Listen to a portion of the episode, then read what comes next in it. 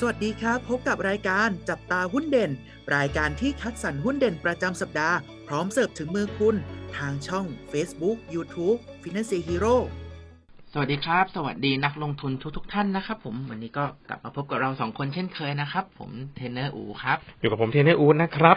วันนี้เป็นหุ้นตัวไหนครับน้องอูครับ ผมวันนี้เนี่ยต้องบอกว่าเป็นหุ้นที่น่าจะคุ้นหูกับนักลงทุนทุกๆท่านเลยครับ ผมเออต้องบอกว่าเป็นหนึ่งในพี่ใหญ่ของกลุ่มพลังงานครับพี่วุฒินะครับ ก็คือบริษัท g u f Energy Development จำกัดมหาชนนะครับ ชื่อย่อของหุ้นเขาก็คือ GULF g u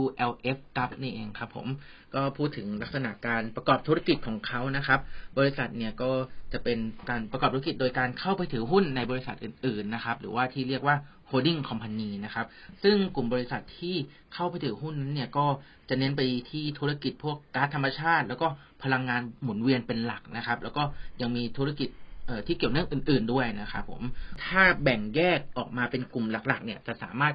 แบ่งออกมาได้เป็นสามกลุ่มธุรกิจนะครับ ก็เริ่มที่หนึ่งนะครับ เป็นกลุ่มธุรกิจพลังงานนะครับ ก็จะเป็นพวกโครงการโรงไฟฟ้าก๊าซธรรมชาติโรงไฟฟ้าพลังงานหมุนเวียนนะครับ ซึ่งพวกนี้เนี่ยก็จะมีสัญญาการขายไฟฟ้าทั้งแบบระยะยาวนะครับ ทั้งภาครัฐและผู้รับซื้อไฟฟ้าเอกชนนะครับ ทั้งในประเทศแล้วก็ต่างประเทศด้วยนะครับ แล้วก็สองนะครับก็คือกลุ่มโครงสร้างพื้นฐานและสาธารณูปโภคนะครับ ก็จะเน้นไปที่โครงการพวกโครงสร้างพื้นฐานขนาดใหญ่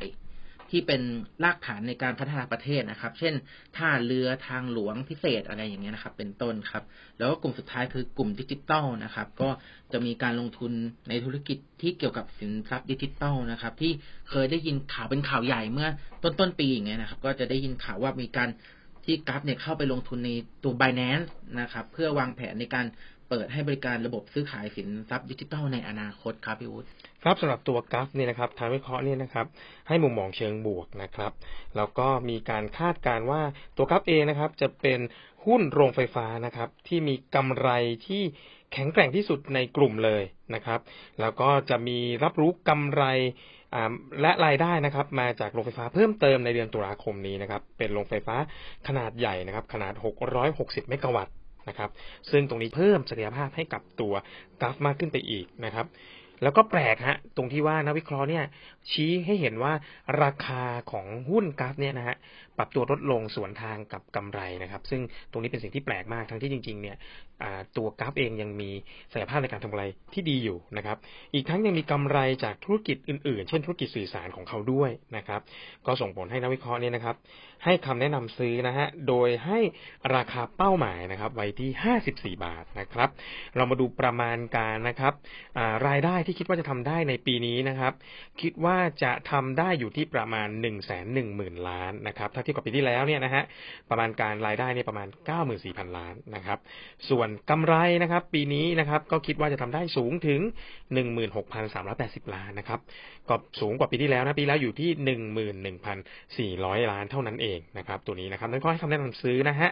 เรามาดูประมาณการการจ่ายเงินปันผลนะครับสำหรับตัวกราฟนะครับ ก็คิดว่าจะจ่ายเงินอยู่ที่ปันผลนะฮะจ่ายอยู่ที่ประมาณ